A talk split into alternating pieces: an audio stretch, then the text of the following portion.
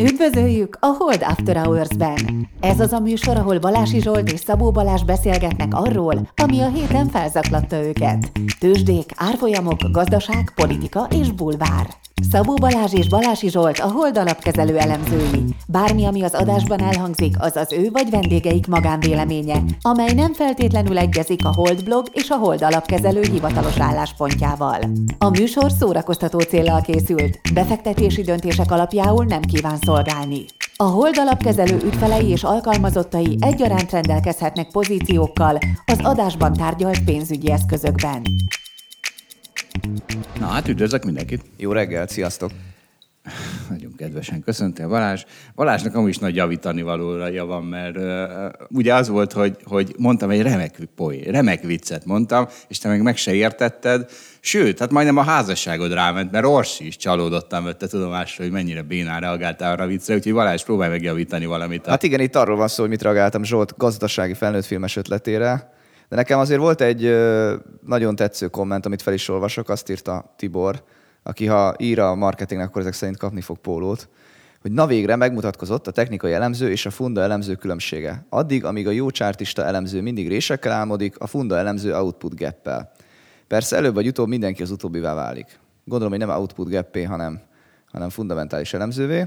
Na, szerintem ez, ez nem volt a jó komment, jöttek jobbak, hogy miért nem, miért nem. Ugye arról van szó, hogy a piaci rés ez mit jelent. Na minden, azt most nem mondjuk el újra, mert az már tényleg kurva béne lenne. De szóval, hogy miért nem piaci penetrációra vicceltünk rá, meg van a technikai elemzésben, hogy a rések betöltésre kerülnek, erre is lehetett volna viccelni. Balázs ehhez képest csak itt lefolytott. Igen, piaci penetráció, azt sem mondtuk, hát durva. De Na. szerintem ezt engedjük el, ezt a gazdasági felnőtt filmet lassan. Nem, de hogy engedjük el? Hát azért az egy óriási karrier út előttem. Sőt, na de várj, várj, kezdjük az éhhiányosságommal, mert, mert ugye a, a, a klíma, klíma kigyúrásom az mindig nem fog manifestálódni, mert egyszerűen nem volt időm, meg energiám arra, hogy, hogy össze is rakjak belőle témát, még csak a sok, sok eszemen nagy tudás van a fejemben, és ez az én klímaszorongásom, vagy még mindig nem beszélek a klímaváltozásról, úgy, ahogy a klímaváltozásról beszélni kell, viszont azért valamit fogunk ebből a adósságba törleszteni, mert van egy nagyon hosszú beszélgetésünk Ungvári Gáborral, a, a REK szakértőjével. Arról beszélgettünk, hogy ugye nyáron mindenki a vízről beszélt, most mindenki a gázról beszél, nyáron mindenki a vízről beszélt, ami hiányzott, meg az aszályról, és vele is erről beszélgettünk hozzá, hosszan, megbeszéljük, hogy mit kurt el Széchenyi, és e, e, ennyit spoilereztetek, hogy relatíve mindenki nagyobb magyar lett, Elég durván fogalmaztál, de azt hiszem az volt a konklúzió beszélgetésnek, hogy semmit. Jó, hát vagy, bocsánat, oké, mit kurt, vagy nem kurt el Széchenyi? Mit rontott el Széchenyi? Nem, nem, a, mit nem látott 150 évvel ezelőtt Széchenyi? A klasszikus, a klasszikus az klasszikus, ne arra ugye. És na figyelj, hát a, a hentes mit kurt el, azt egész pontosan. Tudom, két-három napja voltam Bosnyák téri piac, sarki, hentes, nem egy 400 milliárd forintos forgalmú bolt, ebbe egészen biztos vagyok a hat alkalmazottjával, belépek az ajtón, kint 21 fok, nem 31, nem 41. Belépek az ajtón, a tárva nyitott ajtón, és lefagy a fejem a légkonditól. Hát e- ezek az emberek nem hallottak arról, hogy most itt energiaválság van, vagy miatt. Egészen elképesztő, ami itt folyik ebben az országban. De Ott meg biztos le van kötve valamennyi. Na hát ez, ez meg a, tényleg, tehát a németek ugye azon gondolkoztak, hogy az a nem tudom, a harmadik fázisú készenléti helyzetet üzembe helyezik, amikor a lekötött energiának hirtelen piaci lesz az ára, és pont ezért. Már most is energiahiány van, hát nem lehet légkondizni nyitott ajtónál 21 fokban. Hát ez, ez á, Istenem. Bezzeg Finnországban. Itt van, tessék, ezt a tele G7-en találtam. Egy gerendaházakat építő filmvállalat számára kigazdálkatatlanul drágává vált az áram nappali ára, ezért jelenleg csak éjszaka termel. Az előre gyártott elemeket biztosító üzeme. Nagyon jó. Így kell, nem úgy, ahogy Entesnél Magyarországon. Egyébként Magyarországon is van áramspórolás. Van itt egy, ezt nem is tudom, honnan jött nekünk, hogy már júliusban is, meg augusztusban is 5%-kal kevesebb áram fogyott, mint egy évvel korábban. Ez már valószínűleg a rezsiemelés. De hát ennek... Pedig valószínűleg akkor még nem volt nagy gazdasági lassulás talán. Mert hogy tudod, Q2-ben még nagyon, tudjuk, hogy erős volt a gazdaság, július-augusztus, nem tudom Magyarországon, gondolom, hogy most lassulni fog. De igen, tehát valószínűleg azonos időjárás mellett azt írta ez a cikk, azt nem tette hozzá, de én teszem hozzá, hogy valószínűleg még nem összeomló gazdaság mellett már csökkent az áramfogyasztás. Hát igen, és ez kell. És figyelj, megint megy a kétségbeesés. De tényleg, tehát most nem mondom meg melyik portáról, felolvasom. Jó, hát azért van is miért most aggódni. Hát, na mindjárt erről beszélünk, hogy mi, hogy mi van. De hát tessék, itt van. Pont mint 2020-ban. Itt van egy, egy portál, olvasom sorban a, szala, a, a főcím oldali címeket. Befagy-e az ingatlanpiac téren a hatalmas rezsiszámlák miatt? Európában a magyar infláció van a legnagyobb baj. Csőd hullám és megfizetetlen árak jönnek Magyarországra. Enged a kormány Brüsszelnek független korrupciós hatóságot állít föl. Ugye ez egy másik pánik téma. Íme három új gázszámla, amelyeken már beütött a hétszeres gázár. És itt a kormányzati fordulat a napelemes pályázatban előrehozzák a második fordulót. Na, hát ahhoz is gratulálok, hogy itt most ott is egy ilyen tűzoltásszerű valami van. Na, szóval, hogy, hogy te, pont ugyanaz, mint 2020-ban. Akkor is, akkor mivel volt tele, hogy Németországban éppen a hányadik halt meg, meg Argentinában a hányadik ember halt meg koronavírusban, és Kínában mi történik, és Magyarországon, a, tehát ott is ugyanez. Hát és volt is ok ott is az aggodalomra. De, és aztán utólag, utólag mire emlékszel belőle? Semmire. Maradt a home office? Hogy, hogy nem emlékeznék? Hát Én, mi? 2020 tavaszán be volt zárva minden, otthon voltunk, hát emlékszem rá. Na, de, de nem lett belőle semmi gazdasági hát, káosz. A káosz az lehet, de van, nem... akinek meghaltak a rokonai. Igen, most gazdaságról beszélünk, értem. Jó, de hát mire emlékszem erre? Tehát azért, és azért kellett a gazdaságot lassítani, hogy ne álljanak meg minél többen. Igen, de amikor azt mondom ismerőségnek, mert kétségbeesett, akkor is jöttek ide a kétségbeesett ismerősök, hogy úristen, mi lesz velük, mondtam, hogy semmi, Mm, tényleg nem lett velük semmi. Hát figyelj, a, a világ vége nem lesz. Na. Tehát az semmi. Tehát ugye ez egy ilyen definíciós kérdés. Tehát, hogy vannak háborúk, és akkor aztán is majd visszatér az élet, de azért az nem semmi, mert az egy rossz dolog, amíg háború van.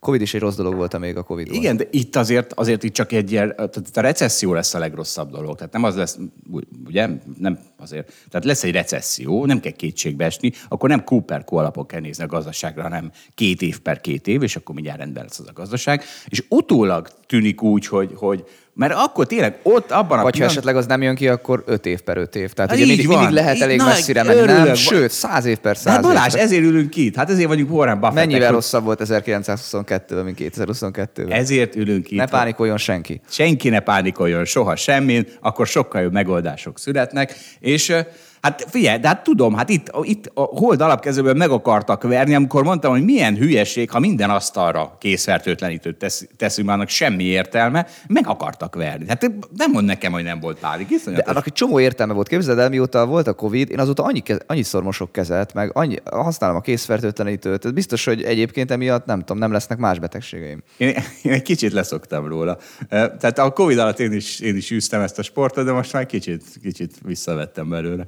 Úgyhogy én sokkal higiénikusabban élek azóta, mióta volt a Covid. É, jó, gratulálok. Nem fáj annyit a torkom, tudod, nem megy át rajtam ez a háromnapos betegség. Aztán lehet, hogy csak belelátom, nem tudom.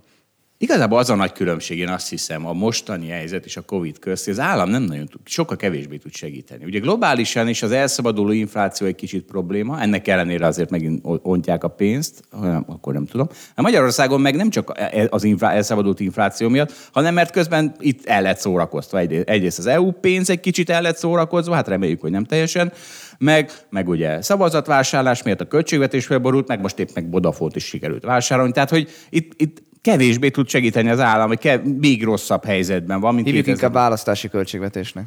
Hívjuk, hát, na, hát... A... Ami szokás egyébként minden országban. nem, nem azért. Itt most különösen rosszkor jött, ezt elismerem.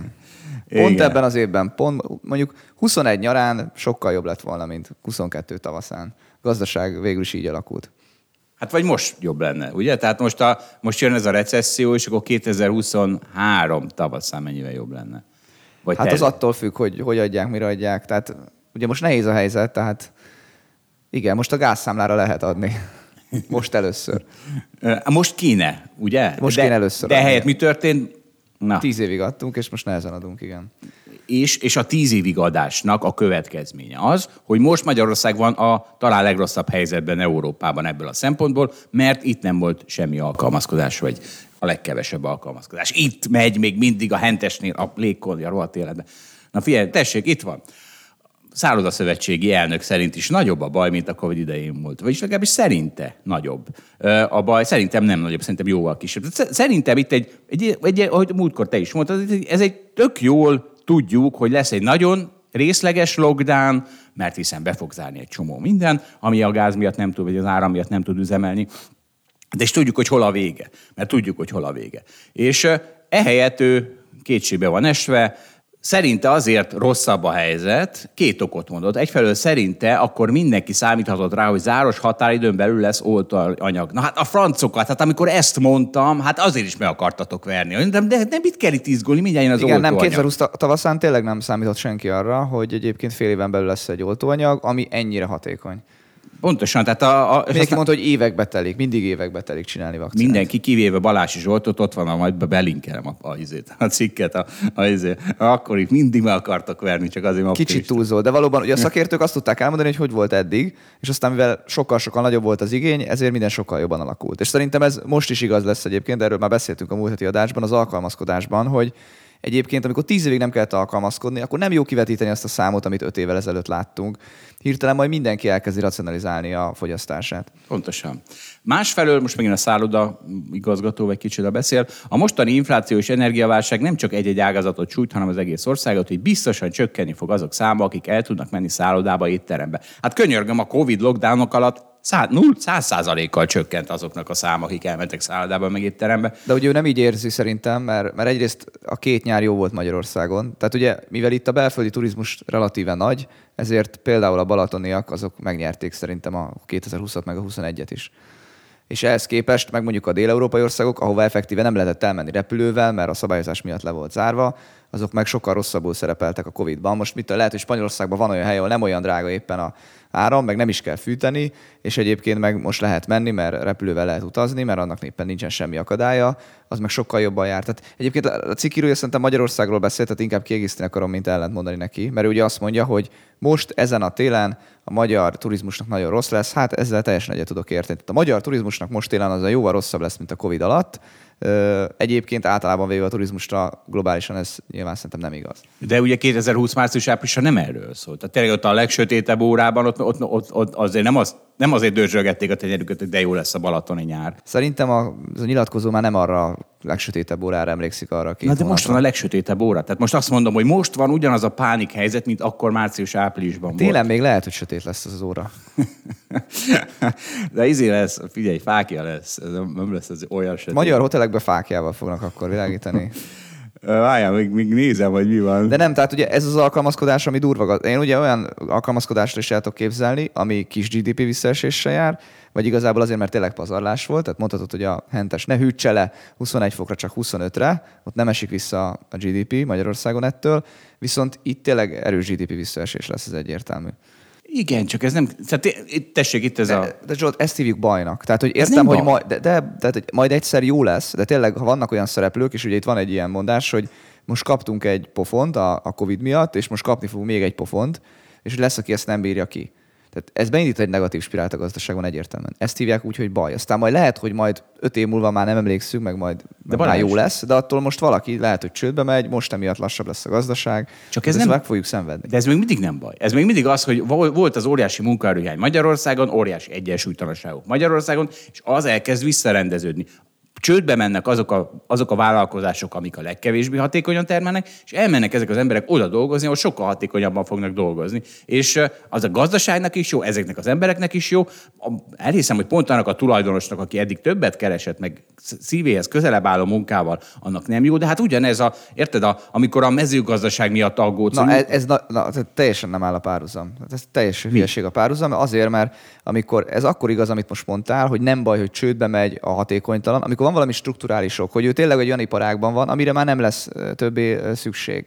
Mert nem tudom, a vaskohászat az lehet, hogy tényleg strukturálisan leépül Magyarországon, mert nyolc szempontból nem versenyképes. De itt az lesz, hogy van egy mesterséges helyzet, hogy aki gázfelhasználó, mondjuk az iparban, az fél évig mondjuk nem tud majd működni, vagy egy évig nem tud működni. És ez nem azt jelenti egyébként, hogy ő hosszú távon versenyképtelen lenne, az azt jelenti, hogy ő fél egy évig versenyképtelen emiatt a mesterséges helyzet miatt. Ha a piaci árak meg, meg, majd le fognak menni, mert egyébként jönnek a beruházások, akkor ő lehet, hogy újra versenyképes lesz. Tehát ez egy, ez egy elég nagy különbség szerintem. De most elvitted egy másik irányba. Tehát itt, aki ő, ő beszél, az az, az az idegenforgalom. Az idegenforgalomban ott nem ez a helyzet. Ott... De mi, miért ne lehetne egy hotel nagyon versenyképes, de most egy fél évig meg mesterségesen nem lesz versenyképes a magas gázárak miatt. Ez nem Csak... azt jelenti, hogy ő hosszú távon ne tudna jól működni. Most a légitárság is a Covid alatt teljesen versenyképtelen volt, mert be volt tiltva, de egyébként a légitársaságok egy része versenyképes, csak akkor nem tudott működni mesterségesokok miatt, most meg majd tud. De ezek nem, ezek, ezek nem tűn, tehát nem, nem fog ez e- eltűnni. Nem tűnik el ez a szállodva, nem, nem omlik össze. Az ott lesz, és aztán fél év múlva újra kinyit. Hát az épület nem fog összeomlani, ezzel egyetértek, de az, aki üzemelteti, az lehet, hogy csődbe megy. Az lehet, hogy elereszti az embereket, az okoz egy munkanélküliséget. Persze mondhatod, majd újra felveszi, de ugye itt az a baj mindig, amikor egy ilyen negatív spirálba kerül a gazdaság, hogy azok majd nem tudják olyan jól fizetni hiteleiket, akkor a bankok elkezdenek félni, akkor nem kezdenek De most ott vagyunk, Balázs. Tehát, van egy, van, tehát ez a negatív spirál beindulhat. Értem. De ugye most az ott... elemzőket olvasunk, vagy csak egy utolsó, hogy azt szokták mondani, hogy ugye az szokott lenni a bajjal a munkanélküliség, hogy önerősítő. Tehát, hogyha egy gazdaságban nő több mint fél százalékot egy a munkanélküliség, akkor azt mutatja a minta a múltban, hogy általában akkor elkezdett még többet nőni, mert akkor, mert akkor ugye elkezdett csökkenni a kereslet. Tehát valaki kirúgítják az embereket, azok nem tudnak annyit fogyasztani, akkor úgy érzik a vállalatok, hogy csökken a kereslet, akkor még több embert kirúgnak, és akkor egy negatív spirálba kerül a gazdaság. Ami nem szükségszerű, tehát ez baj, nem vitatva az, hogy 5-10 év múlva majd lehet, hogy akkor is másról fogunk beszélni, az nem jó, hogyha a gazdasági lassulás van, az jobb, ha a gazdaság erős. Igen, de most megint, megint átcsúsztattad, tehát onnan indultam ki, hogy itt tudjuk, hogy ez egy fél éves lockdown lesz. Hát a fél éves lockdownból nem lesz egy ilyen spirál, érted? Tehát, nem, tehát a, a, a, de... akkor van ez a spirál, mint 2008-9-ben, amikor az embereknek fogalma sem volt, hogy mikor lesz ebből micsoda akkor azt elhiszem, hogy abból lesz ez egy ilyen negatív spirál. De most, hát amikor... az is csak egy pénzügyi összeomlás volt, Zsolt. Hát lehetett tudni. Hát ne... majd szabályozunk, meg újra feltőkéstek, hát majd jó lesz. Csak ugye az pont mégis olyan messzire elhúzódott, hogy nagyon negatív hatásra lettek. Most azért ezt nehéz így megmondani. Én is azt gondolom, hogy ennek nem lesz olyan nagy hatása. Tehát így egyetértek, csak szerintem nem lehet ezeket pontosan előre látni, mert ha mégis magas marad a gázár nagyon sokáig, akkor az, az versenyképtelené teszi hosszabb távon is Európát. Vagy itt van a német, német ipar, nem mindegy neki, hogy majd 100 euró per megawattórán stabilizálódik az az ár, vagy, vagy 25 euró per megawattórán stabilizálódik az a gázár. Nyilván remélem, hogy az utóbbi, meg ez valószínű is, ugye lehet számolni azzal, hogy majd jönnek az LNG-k, és akkor az LNG-knek a határköltségét lehet számolni. Tehát versenyképes maradhat hosszú a német ipar, de nem mindegy, hogy fél évig nem lesz versenyképes, vagy mondjuk három-négy évig. Jó, akkor visszatérve oda, hogy 2008-9, ha ránézel egy német GDP chartra, 2008-9-et nagyítóval kell megkeresni. Tehát, hogy, hogy, és akkor megint ott vagyunk, hogy ne, nem kell kétségbe. De most te mondhatod, hogy nagyítóval kell megkeresni, a hallgatók pontosan tudják, hogy ez mennyire rossz volt Magyarországon. Devizahitelek, stb. Tehát személyes az tragédiák sokasága kötődik ez a történethez. A devizahitelek miatt rossz volt. De hát ott, ott is ugye... Hát igen, csak érted, ezek összefüggő dolgok. Mondhatod, hogy hát ez csak egy kis válság lett volna, ha nem lett volna devizahitel. Majd most is mondhatjuk, hogy kis válság lett volna, ha. Jó, akkor maradok én az optimista. Ez van. Maradj te egyébként, én is, én is azt várom, hogy szerintem ezek a gázára körültségek összességében, én is reménykedem benne, hogy így van. Na, de ahol nem így van. Tehát ahol, ha valahol megsemmisítő gazdasági pusztulat van, mindenki nyugodjon meg az Oroszország, csak ott már marad is. Tehát ott nem az van, hogy elmúlnak a magas gázárak, és akkor majd halleluja. Ott, amit... Iszonyatosan alacsonyak a gázárak, úgyhogy ez a probléma például Igen. nincsen. Tehát ott még úgy is, látod? Tehát ott még úgy is sikerült a pusztulatot összehozni. Orosz új autó eladások az idei első nyolc hónapban összesen 410 ezer új járművet értékesítettek, ami 60%-kal kevesebb, mint az egy évvel korábbi, az első 8 hónap. Szóval, na, ott, ott van gazdasági pusztulat. Hát igen, ott ugye teljesen más a helyzet. Ott úgymond van pénz, mert jött egy csomó bevétel abból, hogy egyébként kevesebb gázt adtak el, de jóval drágábban, meg egyébként az olajárak is relatíve magasan vannak. Tehát Oroszországnak a folyófizetési mérlegével egyébként nincs nagy baj. Mert nem importálhatnak, hát így azért könnyű. így azért könnyű. Hát igen, de most ugye ez ahhoz vezet, hogy van nagyon sok devizájuk. Ugye ott a probléma az, hogy ezt nem lehet mire elkölteni, mert be van tiltva, hogy külföldről vásároljanak egy csomó mindent. Egyébként valamit lehet, valamit nem, de ugye például a magas technológiát azt, azt nem annyira lehet, autókba alkatrészeket, bizonyos alkatrészeket nem annyira lehet. Úgyhogy nem csoda, hogy visszaesik az autóértékesítés. Nyilván a szereplők is tudják, hogy nagy baj van Oroszországban, emiatt hát, elhalasztják a vásárlásaikat, Egyébként azért hozzá kell tennem, hogy csak azért, hogy kontextusba helyezzük, megnéztem a Volkswagennek a, a fél éves számait, és egyébként a csípján ugye mindenhol nagy esést eredményezett abban, hogy mennyi az új, aladó, új autóértékesítés, tehát a, mondjuk a Volkswagen darabra, ha jól látom, most itt belemegyek a táblázatába, akkor 13%-kal kevesebb autót adott el Németországban. Tehát Németországban is van egy 13%-os esés, és akkor mondjuk a Volkswagen Franciaországban 25%-os esés, Egyesült Királyságban 30%-os esés. Egyébként írják Oroszországot is, ott Volkswagen autót 71%-kal kevesebbet adtak el darabra, mint, mint egy évvel ezelőtt. Ott nyilván durvább, mert ott gondolom akkor, akkor már nem is adnak el autókat egy idő után. Hát igen, és ott első, gondolom január-februárban még egy csomót adtak el, aztán, tehát hogy ez, ez ennél is durvább, mint ez a 70. Igen, igen, nem csak azt akartam hozzátenni, hogy Oroszország nem csak azért mínusz 70, mert, mert, vagy mínusz 60 összességében, mert Oroszország, hanem azért, mert minden, minden országban ahol veszik az autókat, ott most, most egy durva esés van a, a, a chip hiány, meg az ellátási lánc problémák miatt. Na, és de itt a chiphiány is meg fog oldani, egyszer csak megold. Ha csak Igen, hát a chiphiány abszolút oldódik, tehát esnek a chipárak, esnek a chipgyártók részvények. Ha csak Tájvánt le nem rohanja közben Kína. Igen, az, az mondjuk az, nagy probléma az, lenne. Az még becseszne a gázár mellé. Na, de akkor már mondanád nem, hogy baj van. Vagy akkor hát, mondanád, hogy hát ez egy hiszti. Kína lerohant a Tajvant, hát igen, a világban nem lesznek csipek, vagy nem tudom, a fele, fele, fele csip kiesik. A fákja menni a fog két, két világ legnagyobb hatalma háborúzik, de majd megoldódik, semmi baj. Öt év múlva nem erről fogunk beszélni. Én szerintem... Vagy akkor már mondaná Zsolt, hogy baj van. Tájván úgy fog megoldódni, hogy egyszer csak rájönnek ott a tájvániak, hogy végig olyan mindegy, hogy milyen zászló lobog azon a tájváni fővároson, és akkor legyen kínai, mindegy. De hogy lenne már mindegy? Hát a, a, alapvetően nem mindegy. Te az... mondod ezt, aki meg nagyon Jó. nagy igénye a szabadságra, és elképesztően kapitalizmus párti vagy. Igen, csak... Folyamatosan államellenes vagy, szinte minden területen, talán csak a norvég állammal megbocsátó, és akkor pont azt gondolod, hogy a kínai állam az az teljesen jó lesz. Teljesen jó lesz, és én elköltöznék. Elküldenek. Egyébként el, tényleg lakjál egy pár évet Kínában. Kínaiként, és akkor majd De meglátjuk, hogy hogy fogsz podcastolni. Nagyon messzire költöznék Kína közeléből, ez, ezen a megoldásom. Na figyelj, ugye még néhány londoni sztori, mert nagyon vicces volt. Volt egy need, tehát kerestünk éttermet, hát tele volt mindegyik. Volt, amelyikben oda mentem, hogy akkor van-e asztal, azt mondták, hogy ne szórakozz, egy hétre előre kell foglalni. Ami jó van, de volt mellette egy üres üres hely. Mondom, de jó, bemegyek. Be, be, begyalogoltam, Need Burger az volt a neve. Begyalogoltam, és akkor figyelmeztetett a, a kisasszony, hogy itt minden növényi alapanyagú. Tehát ez, ez azért üres ez a bolt, mert minden növényből van. Jó, megfordultam, köszönöm szépen a figyelmet. Ilyen Beyond Meat-szerű volt? nem, Nyilván nem tudom, kicsit drágább. Nem mentem vele, mert azonnal. De azonnal... volt hamburger? Tehát akkor volt hamburger, csak növény? Hamburgernek hívták, csak növényi alapú. De, de, de, de húsnak nézett ki, miért nem próbáltad ki? Nehogy próbáltam ki, nem véletlen üres. Tehát érted, tehát az mindig gyanús, amikor egy hamburger... Jó, ezt, ezt, az érvet megértem, de az, hogy nem próbáltad ki a növény alapú hamburgert, azt, azt nem mellett az olasz az tele volt, és aztán végül egy steakhouse-ban kötöttünk ki, az nem növényi alapú volt, és képzeld, az, az, az, ott annyira tele volt, sürgött forgott a lengyel pincérünk, és akkor mondtam, hogy akkor, akkor a fizetésnél, hogy akkor mit tudom, bontam a borra volt, azt mondja, na várj, várj, várj, ez nem úgy van, hát ha most itt, itt fizeted a borra valót, akkor az a főnöknek megy, az neki nem jó. Elővette a saját bankkártya lehúzóját a zsebéből, és azon lehúzta a borra valót. Képzeld, ennyire. Hát, hát ez nagy innováció, ugye? Mert Magyarországon ezt akkor csak simán azt mondják, hogy cashbe fizes, és akkor nem a főnöknek megy. Igen, de hát a cash az már csak Magyarországon van, vagy hát nem, nem, nem, ez nem biztos nem igaz, de én mindig kibollok a cash, cash-sel. Modern pincének akkor két darab lehúzója van. Két darab kártya lehúzója van. Nem tudom, hogy de te, egy de, saját zsebbe, egy, egy a cég. És ezt nem is feketén, tehát ezt nem a hátuk mögött csinálja, mert hát azért ezt nehéz eltitkolni, nem, hogy előhúzogatsz egy másik izét. Tehát szerintem ezek így be vannak erre rendezkedve. Ez egy ilyen terminál, igen, elég nagy, ugye? Hát befér a zsebedbe. Kötényébe elrejti. Mint egy mobiltelefon. Na de hát azért ott a fizetésnél elő kell húzni, meg mindegy. Eh, na figyelj, jött egy, jött egy ábra ide nekünk a Teams chatünkön, és, és tök jó ábra.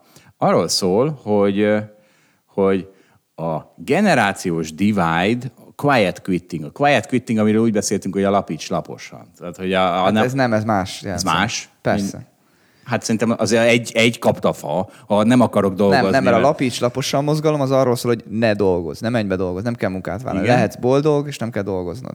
Másik Én így meg? értem. És a quiet, a quiet quitting? quitting az, a, a quiet quitting az azt jelenti, hogy ott maradsz a munkahelyeden, csak, csak már nem vagy motivált, és nem úgy dolgozol, ahogy az, nem tudom, ahogy az el van képzelve, hanem ilyen mindent így letudsz, és, és szerintem, szerintem ezt jelenti. De valahol egy kaptafa, nem, hogy nem akarok dolgozni, nem? Tehát ez a, a lusta vagyok kaptafa azért, ezt felhúzhatom erre a kapta. Szeretném hát, ugye ez nem munkafüggő, mert egy csomó munkában tényleg olyan van, hogy kötsz egy dílt, ennyit keresel, bennülsz 9-től 5-ig, és izé, megcsinálod azt a munkát, kész. És kész vagy, igazából haza is mehetsz, ez, ez számít, hogy, hogy letud. Nem kell ugrálni, nem kell jelentkezni kiesve a padból, hogy te még egy kis munkát szeretnél csinálni.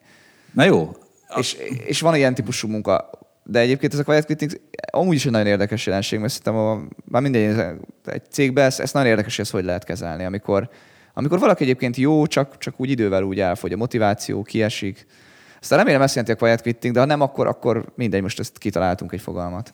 De nem, várjál, mert most itt, itt van, tehát ugye itt vannak a válaszok, és akkor abból végül is visszafejthetjük. Tehát erről beszéltem. Az ember úgy, onnan tudja, hogy öregszik, hogy itt már becsúsztam a harmadik oszlopba. Mert az a kérdés, hogy a munkavállalónak mindig többet kell dolgoznia, mint a munkája, megkérdezték, és a különböző generációk hogyan válaszoltak. A 18... Zsolt, én is öregszem, én becsúsztam a második oszlopba. De hát te is kezdesz lecsúszni. Hát csúszunk le. Egy... 30-tól 44-es oszlopba. Majdnem egy kategóriába vagy velem. Ez még két-három éve kitolják, és egy, egy, egy izé Á, igen, szinte semmi különbség. Na szóval, 18-tól 29-ig az 50 gondolja azt, hogy nem vagy hogy igen, hogy, hogy többet kell csinálni, mint ami a munkád. 30-tól 44-ig ez már 61, 45-től 64-ig 73, és a 65 pluszosoknak 82%-a gondolja el, hogy többet kell dolgozni, míg a másik kérdés, hogy csak pont annyit kell csinálni, amennyire megfizetnek, se többet, se kevesebbet, és itt meg fordítva van, tehát itt minél öregebb az ember, annál kevesebben gondolják ezt így. És az a vicces, hogy ez nem generációs divide, vagyis de generációs divide, csak nem a, megint ez egy ilyen mesterséges szembeállítás az emberek, mert gyakorlatilag ez az én egyetfejlődésem is. Tehát amikor fiatal voltam, akkor én is pont így gondoltam, hogy én pont annyit fogok csinálni, amennyit ide rám sóznak, és már úgy én vagyok a legokosabb, ezért ebből is kiderül, hogy, hogy milyen jó munkaerő vagyok. Ez volt az elképzelésem a munkáról. Nem azért, mert quiet quitting, meg nem tudom mi, ez volt az elképzelésem a munkáról, hogy adják ide nekem a valamit, és akkor megoldom, és visszaadom, és akkor táltsák a szájukat.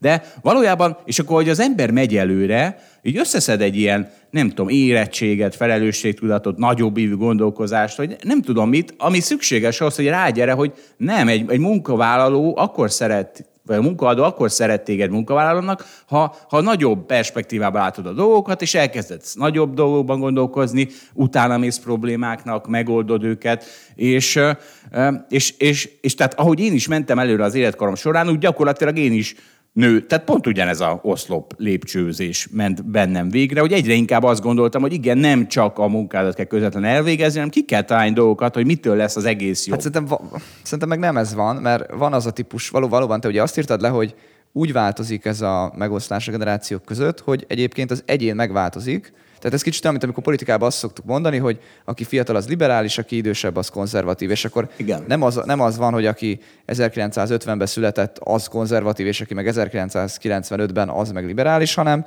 egyszerűen csak annyi történt, hogy aki 1950-ben volt, az is liberális volt, és aztán konzervatív lett, és a 95-ös az meg most liberális, majd ő is konzervatív lesz. Te most ezt írtad le. De szerintem itt nem ez van, hanem tényleg az van, hogy aki 1950-ben született, az azt gondolja, hogy az egy nagy érték, hogyha te mindig sokat dolgozol, és önmagában érték, és neki érték volt, amikor 1970-ben voltunk, meg érték most 2022-ben is. És szerintem az új generáció az nem gondolja annyira, hogy értékes ez a munka, és én azt gondolom, hogy 30 év múlva se fogja. Tehát nem fog végbenni ez a változás az egyénekben, fiatalokban, amit te most leírtál magadon. Akkor, akkor én pont beestem a kettő közé, mert bennem viszont tényleg végigment ez a változás. Tehát én, én, én ez a lépcsőzés vagyok. Nem tudom. Benned, benned végigment, de én azt gondolom, hogy ez egyébként simán csak a jóléttel változik. Tehát amikor azt látod, hogy hm, így is megélek, úgy is megélek, mert azért itt nagy különbség van, tehát a 65 plusz meg a 18-29 éves között ugye legalább van 36 év különbség. Tehát ez azt jelenti, hogy mondjuk gondolom ezt Amerikában csinálták ezt a felmérést, igen, ha jól látom, ez ezer ember, ezer ember Amerikában, akkor ugye az látszik, azért, azért valószínűleg jobban éltek, jobban élnek most, mint 40 éve, és, és egyszerűen azt érzik a fiatalok, hogy, hogy nem akarom széthajtani magam, nem ér annyit ez az egész. Így is normálisan megélek, akkor meg, akkor meg minek hajtsam szét magam, minek legyek sztanovista. Nem az, érték az életben, hogyha szanaszét dolgozom magam. Ez, ez egy szimpatikus hozzáállás egészen addig, amíg az nem történik, hogy aztán meg megmutatják neki, hogy de nézd csak meg, hogy az Elon Musk mennyivel gazdagabb nálad, és akkor elkezdi követelni, akkor kérem a pénzét. Hát úgy kell elkérni a pénzét, hogy többet dolgozol, mint Elon Musk. Kedves fiatalok, Na. Ez messzire vezet valóban. Egyszerűbb a baloldalra szavazni. Így az meg majd el. Egyszerűbb felvállalni ezt az értékrendet fiatalként, és aztán azt mondani, hogy jöjjön a baloldal, és osszuk újra.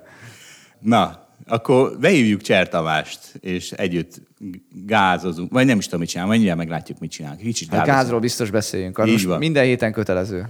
Így van. Na, hát akkor üdvözlünk, Tamás. Sziasztok! Szia, Tomi. Kezdjük egy kicsit gázzal, mert a Balázs a múltkor arra a kérdésre, hogy miért rohadt drága az áram is, csak azért, mert az gáz is drága, erre egy olyan bullshit választ adott, hogy mert ott, ott metszi a keresleti görbe a kínálati gérbét, hogy, hogy azóta is szégyellem magam, és megpróbálom ezt egy kicsit kibontani, mert Ugye, hogy működik, és akkor e- erről egy picit beszélgessünk, hogy ez hogy működik. Tehát ugye az olajpiac is úgy működik, hogy vannak országok, amik 5 dolláron termelnek ki, mondjuk Szaúd-Arábia, vagy 10 dollár alatt egy hordót, meg vannak a legdrágább kitermelők, mint a Norvég offshore drilling, meg az ola, or, amerikai pala kitermelők, azok meg 80 dollárért. És mégsem az van, hogy akkor az 5 dolláros az 10 dollárért adja el, a 80 dolláros meg 90-ért, hanem mindenki egy áron.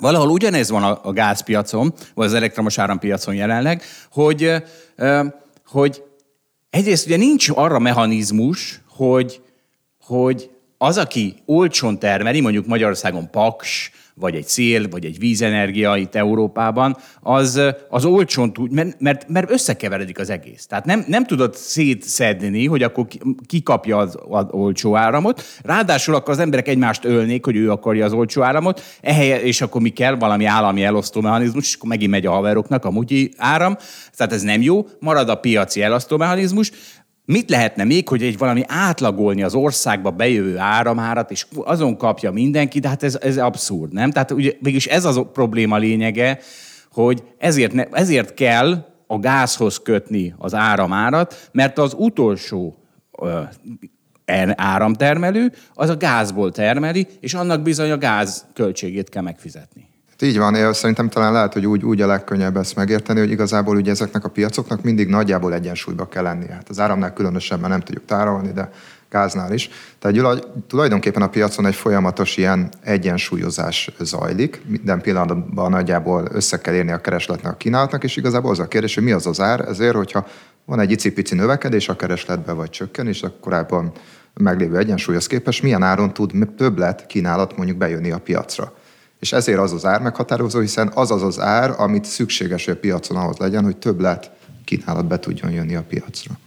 Valójában ott metszi a kereset a kínálatot. De Tomi valóban sokkal jobban mondtál. Viszont én hozzá akarok tenni valamit, Zsolt, mert lehet, hogy te elmentél nyáron, nem tudom, tanulmányozni a zöldeknek a világát, és egy kicsit elmozdultál a szocialista, kommunista irányba, ma már a, Tomi nem hallottad, de a kínai államot is propagáltad, meg itt mondod, hogy mi, mi ez az őrültség ezen a piacon. Hát a kapitalizmusban, a piacgazdaságban, amit most mondtál, mondjuk az olajpiacon, hogy a szaudiak 5 dollárért elmennek, aztán mégis 80 ért adják el. Ez nagyon jó, hogy így van, ennek van értelme. Pont, pont most megkérdőjelezed a, a piacot, hiszen ez nem. pont arra ösztönöz, ugye, hogy mindig, hát ez tök jó, mert az fog akkor termelni, aki a legolcsóbb, a leghatékonyabb.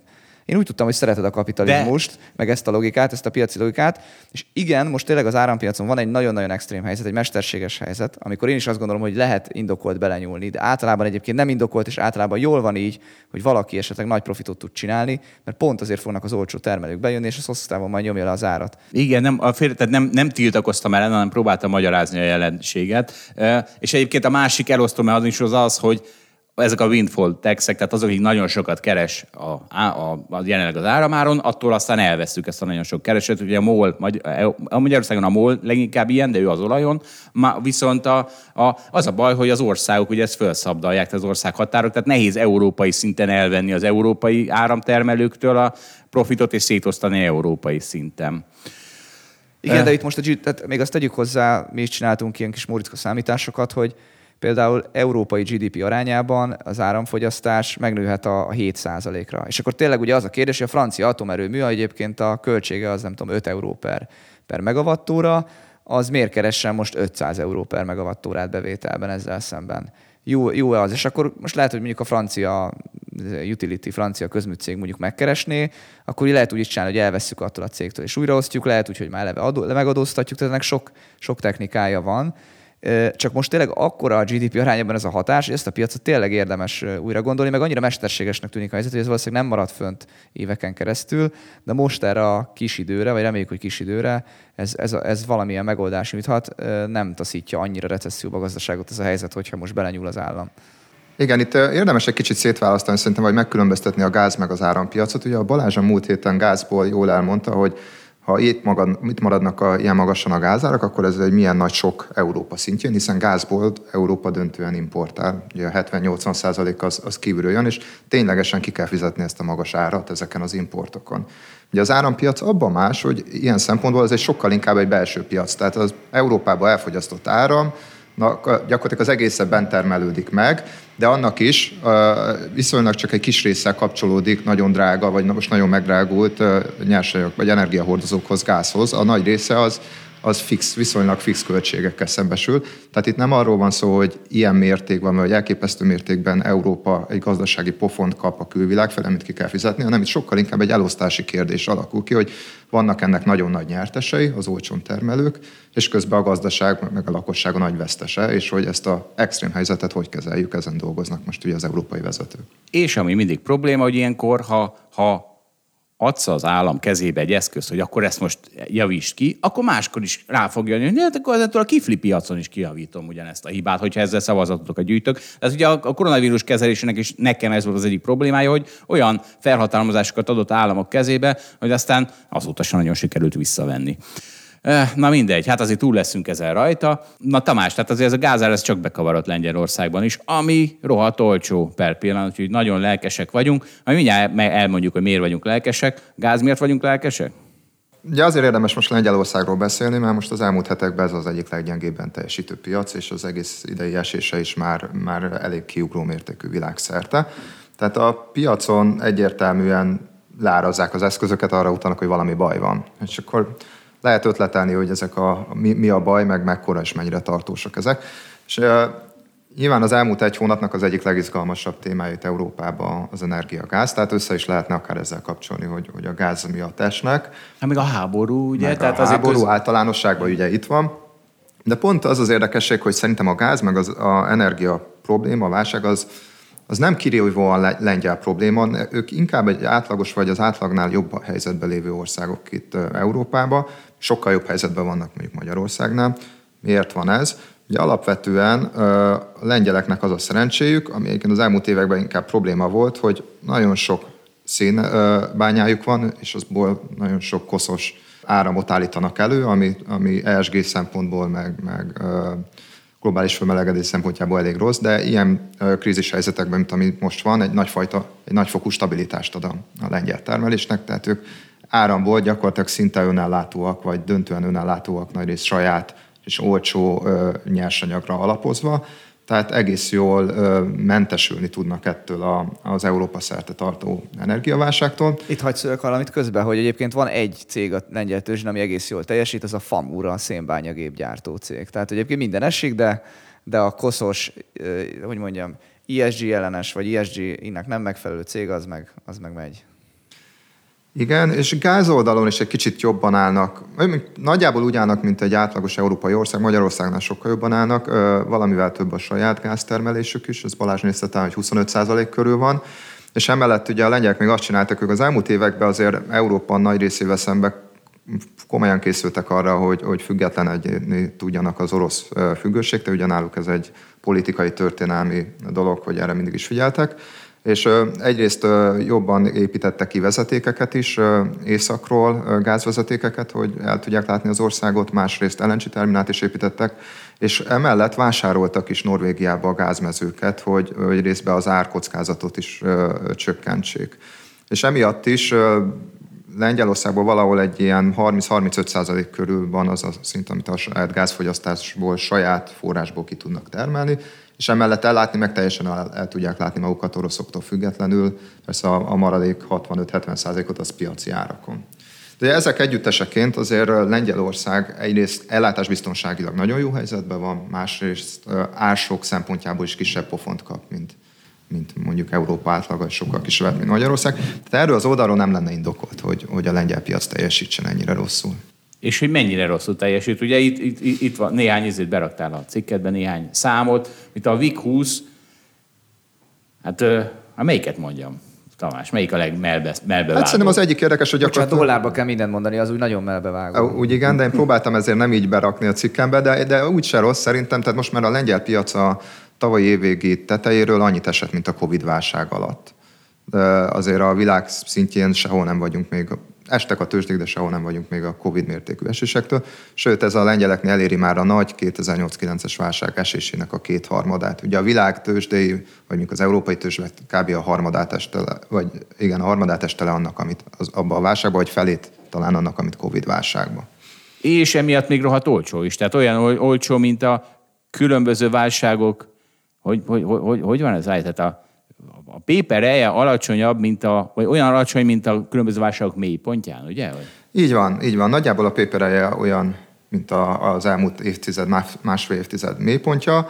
Ha egy egyszerűen egy olyan paperet nézünk, hogy a válság előtti utolsó jó időszak eredményeit nézzük az árazást, ugye ez ilyen 5-5,5 körüli árazás, ami részben aznak is köszönhető, hogy egyrészt sokat esett idén a piac, másrészt egyébként előtte se volt már drága, de folyamatosan csökkent a lengyel piac árazás az elmúlt másfél évtizedben, és egy ilyen történelmileg alacsony szintről ö, indul, indult ez az esés, és onnan esett még egy jelentős mértéket.